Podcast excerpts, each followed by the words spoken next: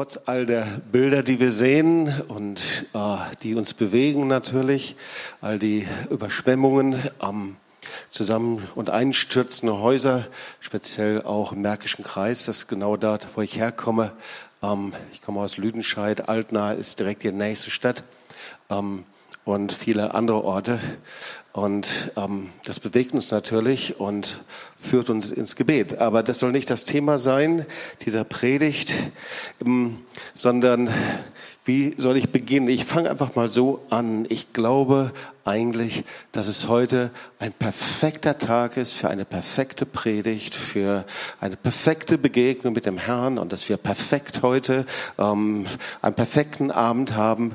Und während du merkst, ich das Wort perfekt gebrauche, ähm, geht es dann auch um das Thema, nämlich die Perfektionismusfalle, in der viele Menschen in der heutigen Zeit sind. Und natürlich, wir hören das und sagen, na ja, vielleicht andere. Ähm, aber was das wirklich bedeutet, ähm, das glaube ich, das hat Auswirkungen für uns als Christen in Kirchengemeinden, auf jeden Menschen, auf uns persönlich. Da brauchst du nur mal ähm, ähm, im Internet das Stichwort einzugeben, Perfektionismus und Millennials zum Beispiel. Und da findest du dann Überschriften, Millennials, die neuen Perfektionisten oder junge Menschen neigen heute mehr als vergangene Generationen zu Perfektionismus oder aber die Zeit online, die sagt, Perfektionismus gab es schon immer, doch junge Menschen heute haben einen deutlich höheren Anspruch an sich selbst, perfekt zu sein. Also wir merken, ähm, es geht natürlich auch nicht um eine Generation nur, sondern ähm, das, was wir von den Eltern empfangen und gelernt und wie wir geprägt worden sind, das tragen wir natürlich auch mit uns herum. Aber warum ist das so konkret? Also wir stecken in irgendeiner Art und Weise anscheinend in einer Perfektionismusfalle. Und zuallererst wollen wir uns mal das Wort perfekt anschauen. Perfekt, das Perfekt ist eine Zeitform, ähm, also dem eines, eine abgeschlossene Handlung gibt mit einem Gegenwartsbezug. Also zum Beispiel, ähm, zum Beispiel das Wort Mutter hat eine Pizza gemacht. Ja, also diese Pizza, die ist in der Vergangenheit erstellt worden und die ist jetzt noch auf deinem Tisch. Das ist zum Beispiel perfekt. Oder dann gibt es das Adjektiv perfekt. Perfekt ist also ein Adjektiv und das heißt vollkommen, vollendet, abgeschlossen, komplett. Alles muss perfekt sein. Ja, der Kindergeburtstag muss perfekt sein. Der Kaffee, den wir morgens machen, muss perfekt sein. Meine Frisur muss perfekt sein. So wie ich mich style, muss perfekt sein. Es muss perfekt sein. Natürlich die Hochzeit, auf die ich mich vorbereite, die muss sogar sehr, sehr, sehr perfekt sein. Da muss wirklich alles stimmen, das Essen muss perfekt sein. Also alles ist heute perfekt irgendwie. Und ähm, tja, und Perfektionismus ist nicht einfach nur, dass man denkt, also alles sehr gut zu machen, das ist nicht der Punkt, sondern Perfektionismus heißt, dass Menschen panische Angst haben, dass sie nicht gut genug sind. Und da sind wir eigentlich schon bei dem Thema. Und ich möchte, bevor ich das Wort Gottes lese, dir äh, eine kurze Geschichte erzählen und zwar von einem Namen, den ich muss zugeben, den habe ich herausgesucht. Der, ähm, ich nehme mal den Namen Norbert. Ähm, ich hoffe, niemand heißt Norbert hier.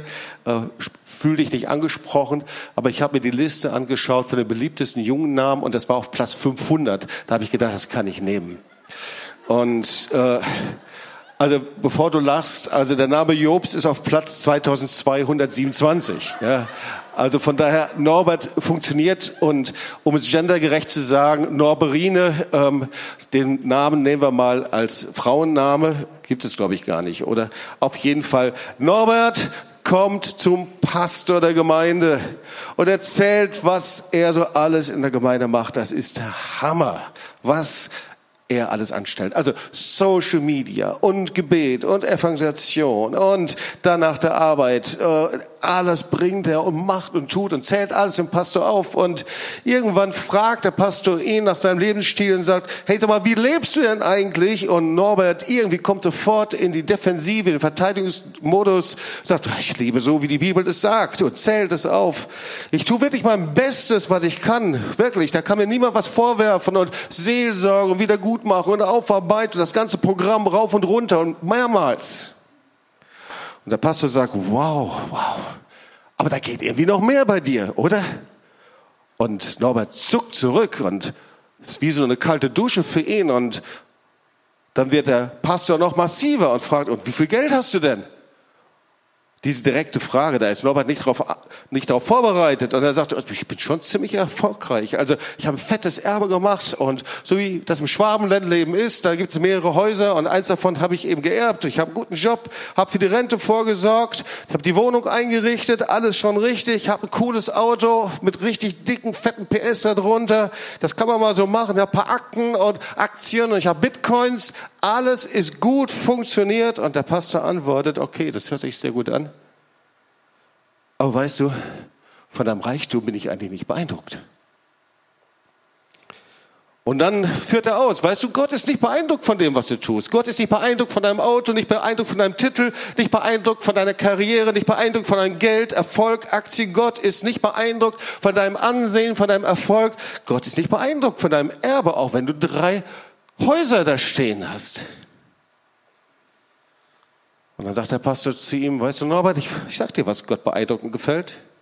Ihn, ihn beeindruckt jemand, der sein Leben ihm hingibt. Ihm beeindruckt, wenn jemand das sichere Boot seiner sicheren Existenz verlässt und aufs Wasser geht. Gott beeindruckt jemand, der sein Ansehen und Ruf um des Namens Jesu willen einfach riskiert. Und ihm gefällt das, wenn du bereit bist, dass, wenn du alles, das, alles, was du hast, und das alles, was dich reich macht, wenn du bereit bist, diese Dinge wirklich niederzulegen für einen lebendigen Gott. Schau mal in die Apostelgeschichte. Erweckung gehört immer damit zusammen, auch wie wir mit unserem Besitz umgehen, mit den Häusern, Grundstücken, mit dem, was wir haben. Und so führt der Pastor weiter aus. Deswegen mein Rat, verkaufe alles, was du hast und gib es ja, da gibt es doch Straßenkinder. Gib es den Dienst von Straßenkindern und Rehabilitation und überall hin. Und Norbert schüttelt den Kopf. Er ist zutiefst betrübt. Nicht über sich selbst, sondern über so einen unmöglichen Rat. Der Pastor, der, das passt überhaupt nicht. Der, der checkt es überhaupt nicht. Ist doch wieder typisch in so einer Gemeinde. Na klar. Und irgendwie hatte der Pastor offenbar nicht verstanden, so dachte Norbert, was er alles für Gott getan hat. Irgendwie hat er nicht kapiert, dass er bemüht war, die ganze Zeit den Willen Gottes zu tun, von morgens bis abends. Und irgendwie anscheinend hat er wohl auch ein Problem mit Wohlstand und Reichtum. Du musst doch verstehen, wenn man Geld hat, da hat man Verantwortung. Und wenn man verantwortlich damit umgeht, da muss man darauf achten, dass es zusammenbleibt. Und Norbert verließ kopfschüttelnd die Gemeinde und man hörte nie wieder was von ihm. So, diese Geschichte ist natürlich fiktiv und ist so nie geschehen. Aber ich habe das mal in einer zeitgemäßen Form so übertragen. Und zwar, ihr habt es sicherlich wieder erkannt, es ist die Geschichte vom reichen Jüngling. Und die möchte ich euch jetzt nochmal vorlesen. Die steht in Markus 10, 17 bis 22, parallel Matthäus 19, 16 bis 26 und ich lese dir die Geschichte vor. Als Jesus weitergehen wollte, lief ein Mann auf ihn zu, warf sich vor ihm auf die Knie und fragte, guter Lehrer, was muss ich tun, um das ewige Leben zu bekommen? Jesus entgegnete, weshalb nennst du mich gut? Es gibt nur einen, der gut ist, und das ist Gott. Du kennst doch seine Gebote. Du sollst nicht töten, du sollst nicht der Ehe brechen, du sollst nicht stehlen, sag nichts Unwahres über deine Mitmenschen, du sollst nicht betrügen, ehre deinen Vater und deine Mutter. Lehrer, antwortete der junge Mann, an all das habe ich mich von Jugend an gehalten. Jesus sah ihn volle Liebe an. Etwas fehlt dir noch. Geh und verkauf alles, was du hast. Und gib das Geld den Armen Damit wirst du im Himmel einen Reichtum gewinnen, der niemals verloren geht. Und dann komm, folge mir nach. Als er das hörte, war der Mann tief betroffen. Traurig ging er weg, denn er besaß ein großes Vermögen. Das ist die Geschichte vom reichen jungen Mann und ich glaube, dass es auch eine Geschichte für uns heute sein kann. Und vielleicht hast du diese Geschichte so noch nie gehört oder gelesen, dass dieser reiche Jüngling eventuell in dieser Perfektionismusfalle steckte. Und warum, wenn das so war, war das für Jesus ein großes Problem. Und um das anzuschauen, ist es sicherlich gut, dass wir so ein bisschen verstehen, worum es sich bei Perfektionismus handelt. Dafür habe ich einige Zitate mitgebracht. Was ist Perfektionismus? Also Zitat einer katholischen Zeitung aus einer Kolumne, perfekt sein zu wollen, scheint die neue Religion der Gegenwart geworden zu sein. In der jüdisch-christlichen Tradition galt der Mensch als fehlerhaft und brauchte göttliche Vergebung. Heutzutage ist perfekt zu sein die neue Theologie. Ja, die Neurose unserer Zeit scheint das Streben nach Perfektionismus zu sein. Ein anderes Zitat, der Perfektionismus ist Gift für jede Beziehung. Ehen gehen dran zugrunde. Scheidungen, Beziehung zwischen Kindern und ihren Eltern. Oder ein anderes Zitat, Perfektionismus.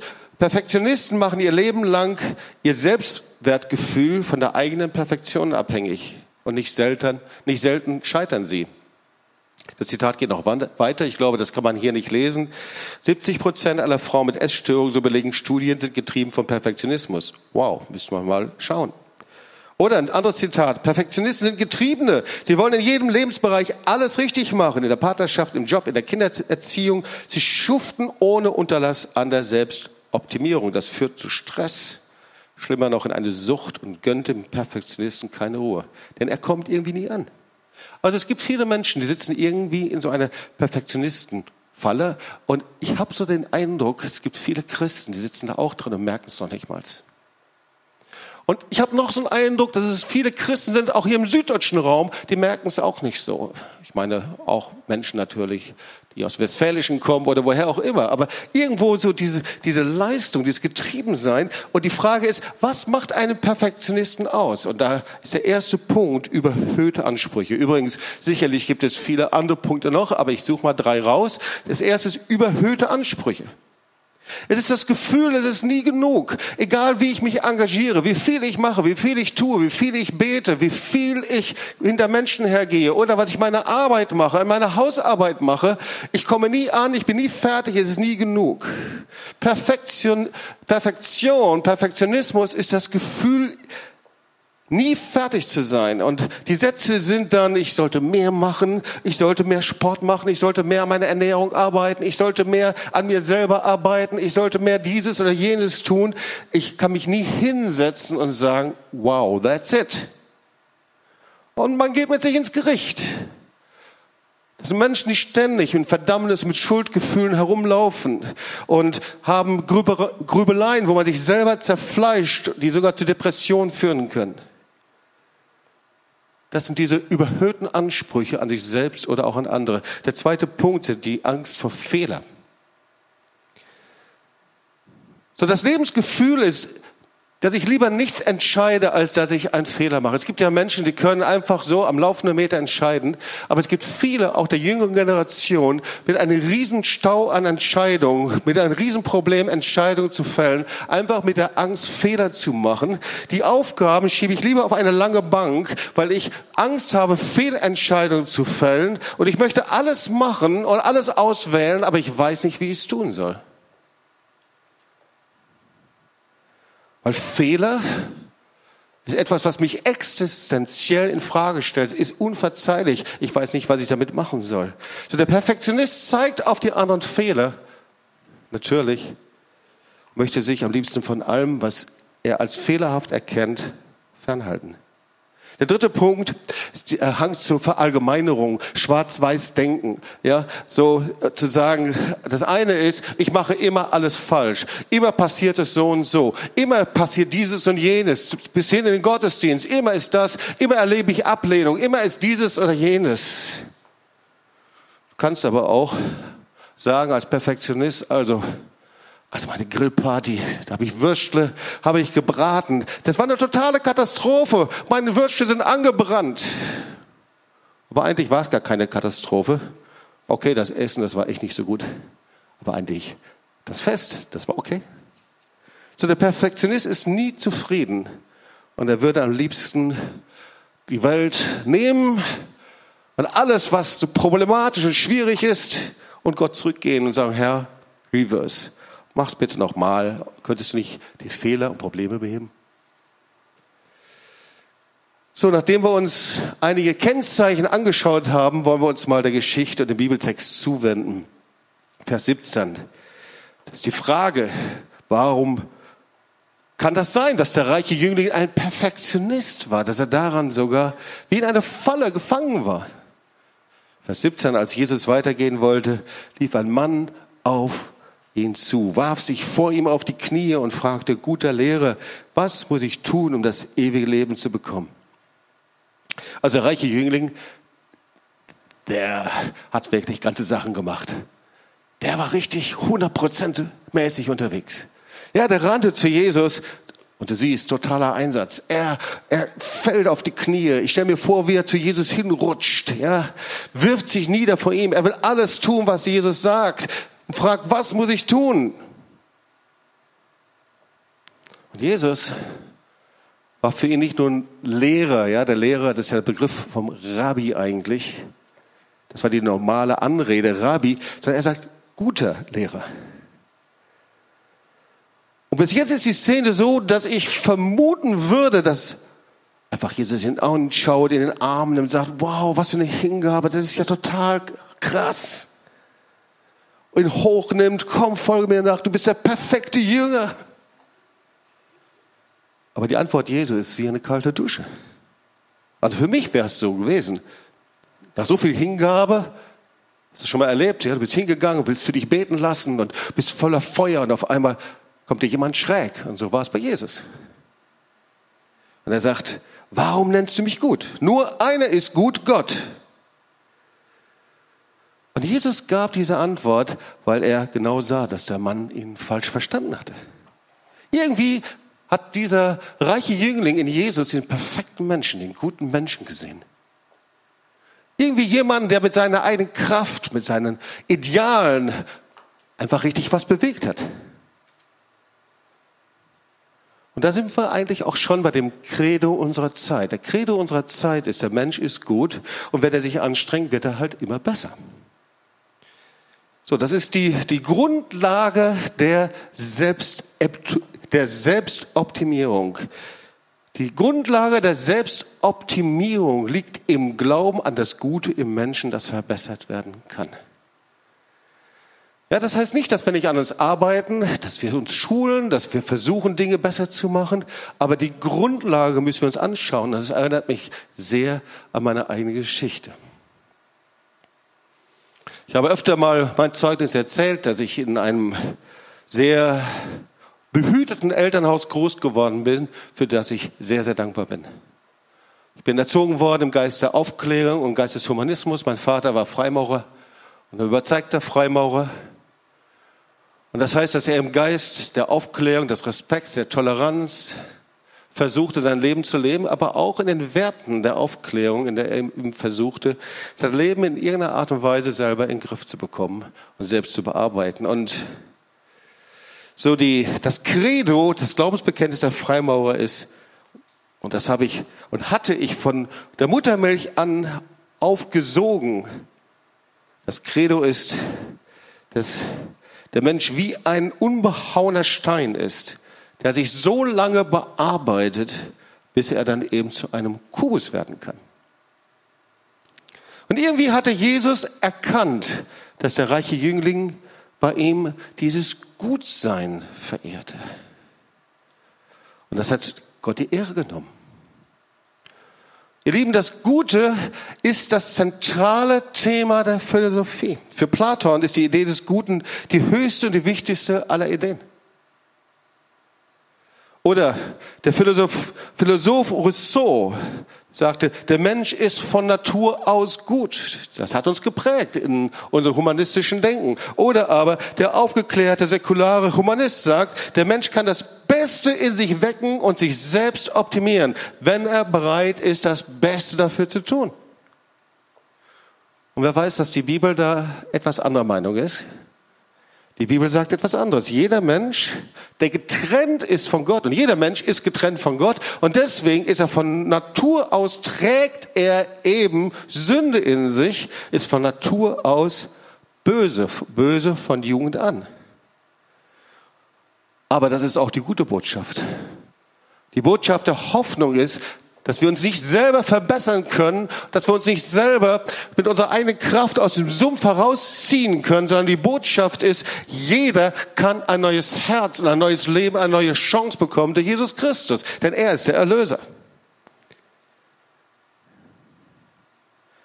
Also, wenn wir uns Jesus anschauen, wie er mit den reichen Jünglingen spricht, das waren schon sehr klare Worte. Was nennst du mich gut? Und jeder dieser Worte trafen den Nagel auf den Kopf.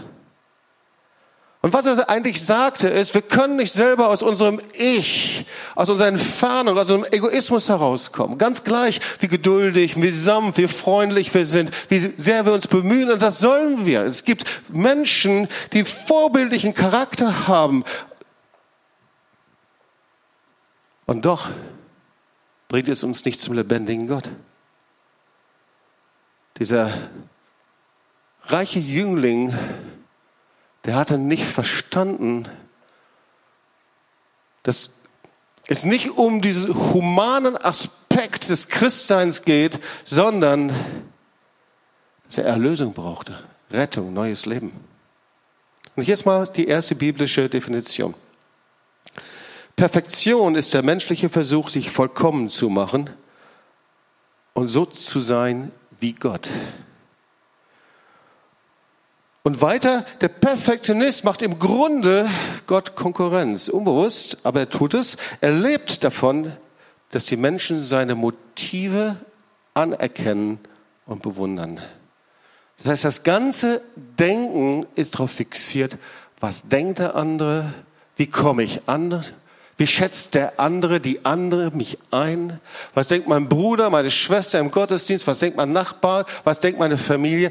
Ihr Lieben, wir wissen, Menschen werden davon krank. Und Jesus spricht zum reichen Jüngling und fährt vor. Du kennst doch seine Gebote. Du sollst nicht töten, du sollst nicht die Ehe brechen, du sollst nicht stehlen, sag nicht Unwahres über deinen Mitmenschen, du sollst nicht betrügen. Ehre deinen Vater, deine Mutter und Lehre, antwortete der junge Mann, all das habe ich von Jugend an gehalten. Jesus sah ihn voller Liebe an. Ja, er sagt, ich habe das alles gemacht. Und trotzdem war es nicht genug. Er sagt, was muss ich noch machen? Und er versucht noch mal einen nachzulegen. Und er sagt, ich kann mich noch mehr anstrengen. Ich kann noch mehr leisten. Ich kann noch mehr deinen Ansprüchen genügen. So stelle ich mir vor, wie der reiche Jüngling das zu Jesus sagt. Ich kann das noch mehr. Ich kann noch mehr. Und so leben wir oft auch. Als ob der lebendige Gott, der himmlische Vater da wäre mit einer Knut und sagt noch mehr, noch mehr, noch mehr, noch mehr, noch mehr. Und so leben wir mit diesem Stock des Treibers in unserem Rücken.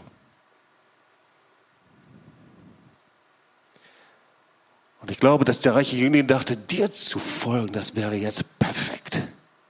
Das wäre jetzt alles. Ich will so gut werden wie du. Aber eigentlich sagte er, ich genüge eigentlich immer noch nicht in dem, was ich tue. Und wir blicken in ein tiefes Loch, das noch tiefer ist als der Krater, den wir jetzt hier gesehen haben. In der Eifel, glaube ich, war es. Ein tiefes Loch der Minderwertigkeit. Und da steht, und Jesus sah in voller Liebe an. Wow. Und ich weiß nicht, wie du das gerade hörst oder ob dich das betrifft, ob du hier mit im Boot bist oder nicht. Ich möchte sagen, Jesus schaut dich voller Liebe an.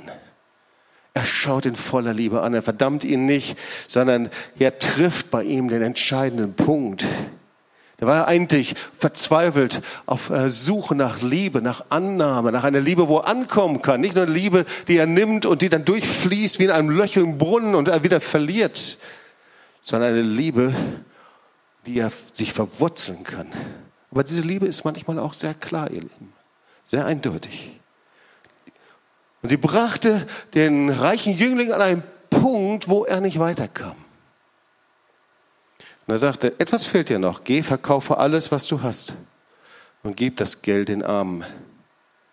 Damit wirst du im Himmel einen Reichtum gewinnen, der niemals verloren geht. Und dann komm und folge mir nach.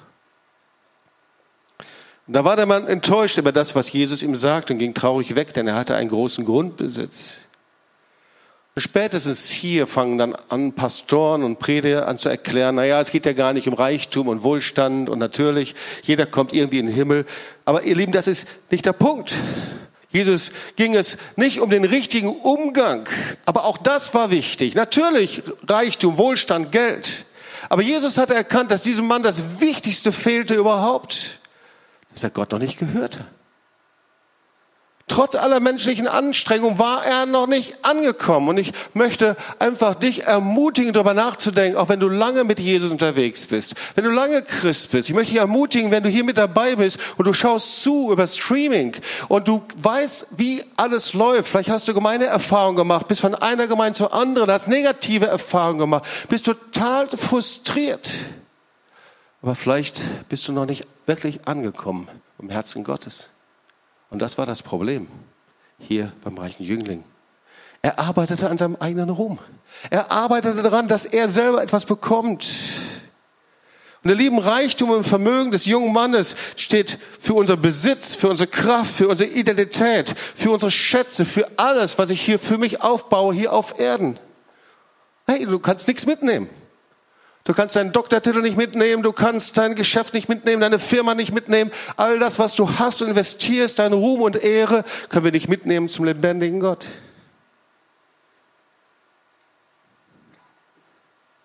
Und da bin ich beim kurzen Aspekt meiner eigenen Geschichte. Und ich möchte dir hier an diesem Punkt erzählen, warum ich mich eigentlich bekehren konnte.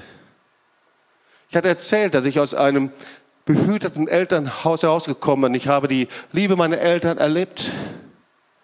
Ein harmonisches Elternhaus. Und als ich dann die ersten Schritte mit Jesus gegangen bin, entdeckte ich, dass es in vielen Gemeinden eben nicht so war, sondern Familien, die auseinandergebrochen sind, Scheidungen, Verletzungen, Kaputtheiten und all diese Dinge.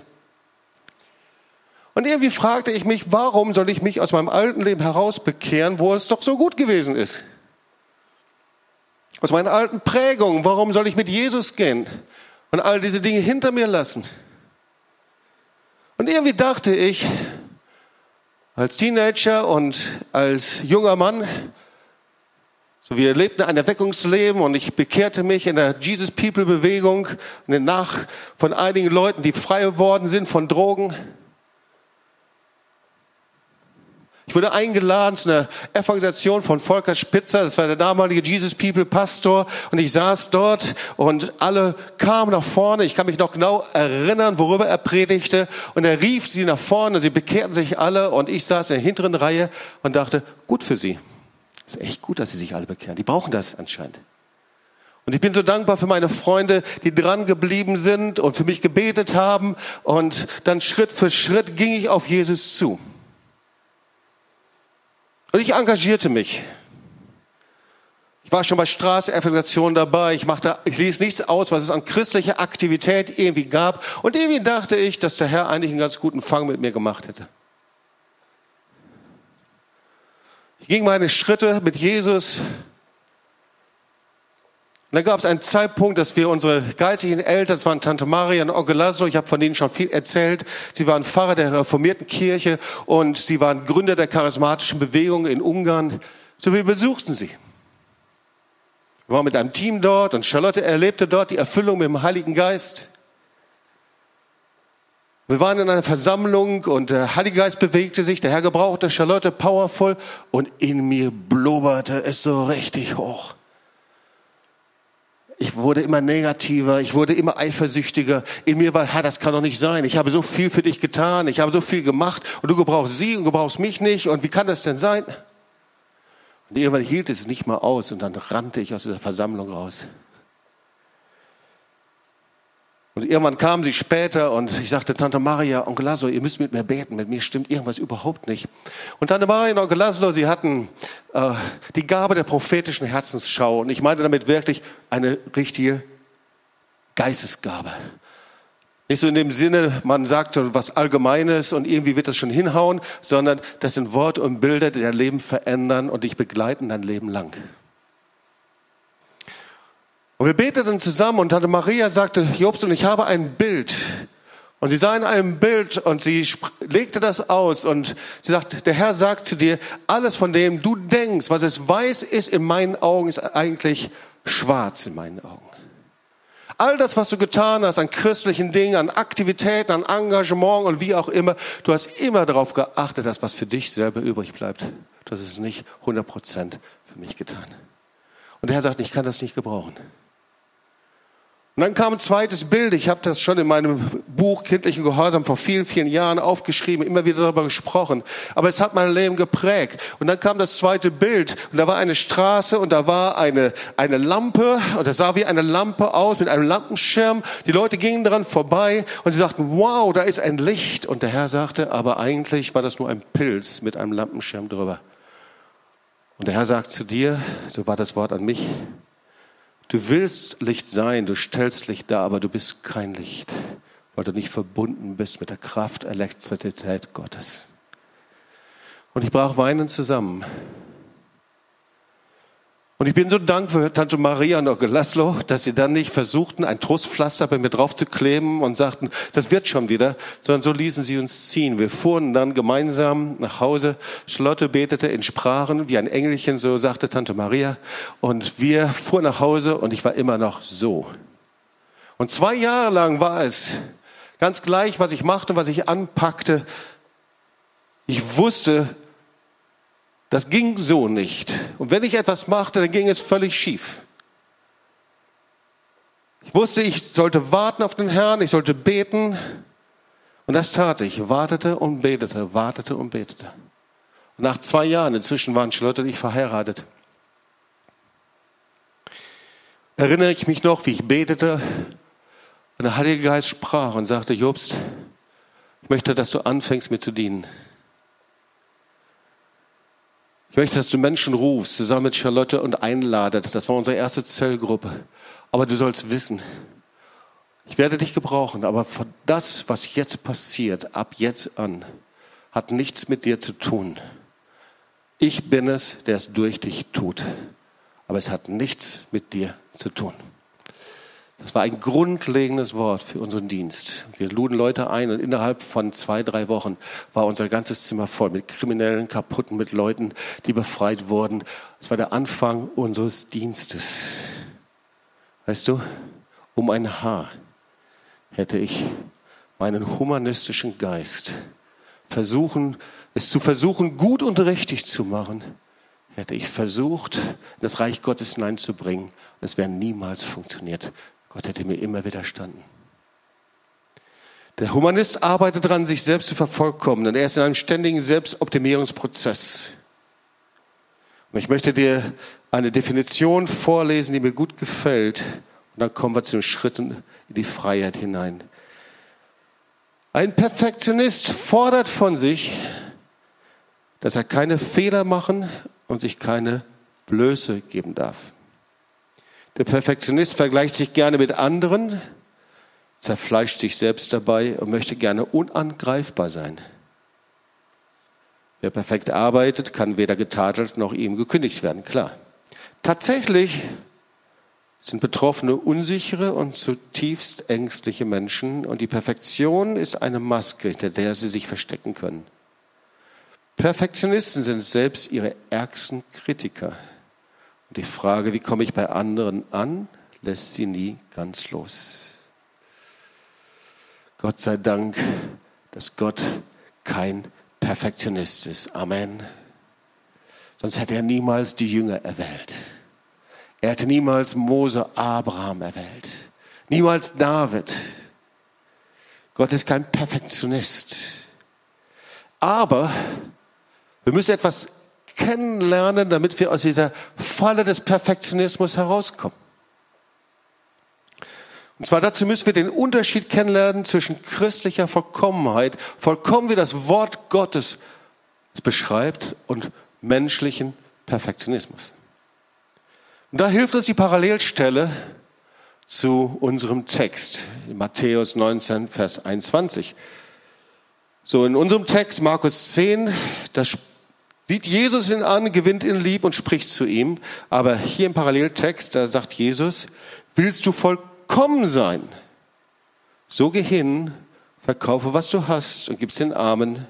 So wirst du einen Schatz im Himmel haben und komm und folge mir nach. So, die Vollkommenheit, dieses Wort, das heißt auf Griechisch Teleios, und das ist vollendet. Die Wortbedeutung heißt vollkommen, vollständig, aber eben auch erwachsen sein, reif werden, am Ziel ankommen. Und viele Christen bleiben in einem unreifen Stadium stehen, in einem Babystadium und wachsen nicht, weil sie eben nicht verstanden haben, was es heißt, im biblischen Sinn vollkommen zu sein, weil sie es mit Perfektionismus verwechseln wollen uns einige Worte nochmal anschauen. 2. Samuel 22, 31. Gottes Wege sind vollkommen. Ja? Oder Psalm 19, hier ist das Gesetz, die Torah, das Gesetz des Herrn, das Wort des Herrn ist vollkommen und erquickt die Seele. Und dann sagt Jesus das sogar zu den Jüngern. Matthäus 4, 5, Vers 48. Darum sollt ihr vollkommen sein, wie euer himmlischer Vater vollkommen ist, sagt Jesus zu den Jüngern. Und Kolosser 3, Vers 14, da wird aufgezählt, wie die Gemeinde zu leben hat. Und da steht, und über all das zieht an die Liebe, die da ist, das Band der Vollkommenheit. Also wir sehen, es sind zwei verschiedene Seiten. Und irgendwie ist der, Perfekt, der Perfektionismus wie das Negativbild, das Trugbild der biblischen Vollkommenheit. Also Gott will, dass wir vollkommen sind. Und viele kriegen da die Krise. Wie kann ich das denn machen? Und sofort löst das Ängste aus, was wir alles machen und tun müssen. Nein, nein, nein, nein, darüber spreche ich nicht. Da ist diese Dynamik des Perfektionismus und dann hören wir sofort, ja, wir wollen perfekt sein, eine Welt ohne Sünde, Ehepartner, das sagt der Perfektionismus, soll ohne Schwäche sein, eine Gemeinde ohne Krise, Vorgesetzte ohne Fehler, am liebsten eine Welt ohne Menschen, das ist am praktischsten, dann braucht man niemand mehr davon. Und wir wissen, dass Perfektionismus ist eine Form des Stolzes. Und es fällt uns so schwer, dann unsere eigenen Gedanken aufzugeben und wir sind an Höchstmaß eng und fest, wie fest gezurrt in unseren eigenen Vorstellungen. Und Perfektionismus ist gerade auch in der christlichen Welt, dass wir unseren eigenen Idealen nachjagen, anstatt das höchste Kriterium zu finden, Frieden mit Gott zu finden. Frieden mit Gott anzukommen dem Herrn zu dienen mit unseren Gaben, so wie wir sind. Anstatt dessen, dass wir dem Herrn dienen und Frieden haben mit ihm, entfernen wir uns immer mehr von all dem, das wir als fehlerhaft diagnostizieren, problematisch ist, äh, wo es schwierig war, wo wir verletzt worden sind, menschlich zu verstehen, war geistig eine Katastrophe. Und so sind unsere Länder in Deutschland, überall, Amerika, wo auch immer, voller, voller Menschen, die innerlich frustriert, bitter, innerlich wie festgebunden sind an ihre negative Erfahrungen und das Kostbarste verlassen, was Gott ihnen geben möchte, nämlich verwurzelt zu sein in einer lebendigen Gemeinde. So, wir sehen, ihr Lieben, christliche Vollkommenheit hat nichts mit unseren Ansprüchen und Leistungen zu tun sondern der Ausgangspunkt der Vollkommenheit, wie das Wort Gottes es sagt, ist eben nicht mein Ich, was ich mache, was ich kann, was ich hinkriege, sondern ist Jesus. Ich schaue zuerst auf ihn. Ich bringe meine Schwäche, meine, meine, meine Probleme, mein Nichtkönnen. Ich werfe es auf ihn. Oh, und Gott liebt das. Er ist kein Perfektionist. Wenn er Perfektionist wäre, hätte er das Volk Israel nicht erwählt, oder? Oder aber Gott hätte sonst nicht mit Mose und David und den Jüngern Geschichte geschrieben. Wenn er Perfektionist gewesen wäre, dann hätte er die Jünger nach Hause geschickt. Aber das war ganz anders. Ich weiß nicht, was ich gemacht hätte. Aber Petrus hatte ihn echt heftig, richtig krass verraten. Wir kennen diese Geschichte. So eine der Geschichten, die mich besonders bewegt. Jesus hat es ihm ja vor auf den Kopf zugesagt. Du wirst mich dreimal verleugnen und genau so war es. Jesus verleugnete ihn dreimal im Angesicht. Jesus schaute ihn an. Ich weiß nicht, wie Petrus diesen Blick aushalten konnte. Und dann verflucht er sich sogar selber und rennt raus. Und wir können nachlesen. Und er weinte bitterlich. Da war alles in ihm zerbrochen. Alle Ideale, alles. Ich schaffe das, Jesus. Ich packe das für dich. Ich nehme das Schwert, ich haue dich raus. Alles zerbrochen, alles zerbrochen. Und dann kommt Jesus, der auferstandene Jesus. Und er sagt, hast du mich lieb? Dreimal. Hast du mich lieb? Liebst du mich? Er sagt nicht, hier ist das Programm, hier ist dieses oder jenes, sondern liebst du mich? Und der erste Schritt in die Freiheit, statt religiöser Anstrengung, das richtig zu machen und gut zu machen, ist einfach nur, erwecke die Liebe Gottes in dir. Wir tun so viel ohne der Beziehung zum lebendigen Gott. Irgendwann wurde ich mal gefragt in der letzten Woche, Jobs, warum brennst du immer noch für Jesus? Und meine Antwort war einfach, weil seine Liebe in mir brennt, weil ich seine Liebe kenne. Hey, wie können wir ihm nachfolgen, ohne dass die Liebe Gottes in uns brennt? Und ich kann die erwecken, ich kann die hinterherjagen, ich kann darum bitten.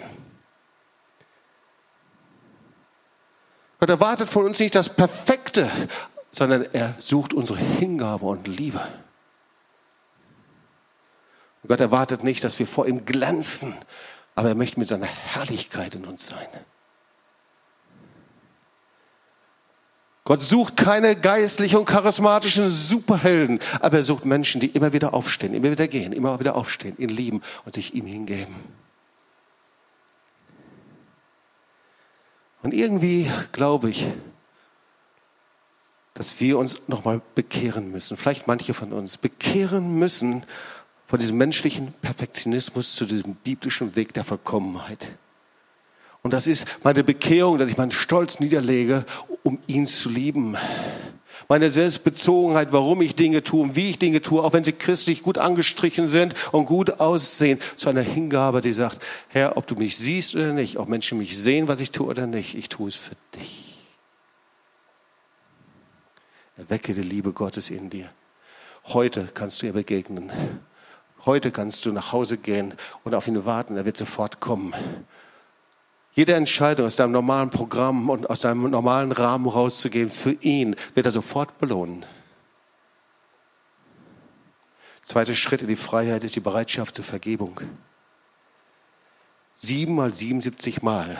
So Gottes Wort sagt ständig, in einer beständigen Vergebung. Wir tun uns sehr, sehr schwer, wenn wir mit diesem Geist der Perfektionismus zu tun haben, andere loszulassen und uns zu vergeben. Und wir haben tausende Gründe, warum wir es nicht tun sollten. Aber Gott sagt, no, ich akzeptiere keinen einzigen Grund. Ich kann dir nur vergeben, wenn du vergibst und loslässt, aktiv. Der dritte Schritt ist, ich bekehre mich vom menschlichen Perfektionismus zur Vollkommenheit in Jesus Christus. Ich glaube, es braucht so eine Bekehrung, so einen Schritt, so ein Statement in der sichtbaren und unsichtbaren Welt. Vielleicht ist das heute für dich dein Statement. Ich möchte dir ein Wort Gottes vorlesen und wir wollen gemeinsam aufstehen und dann zusammen beten.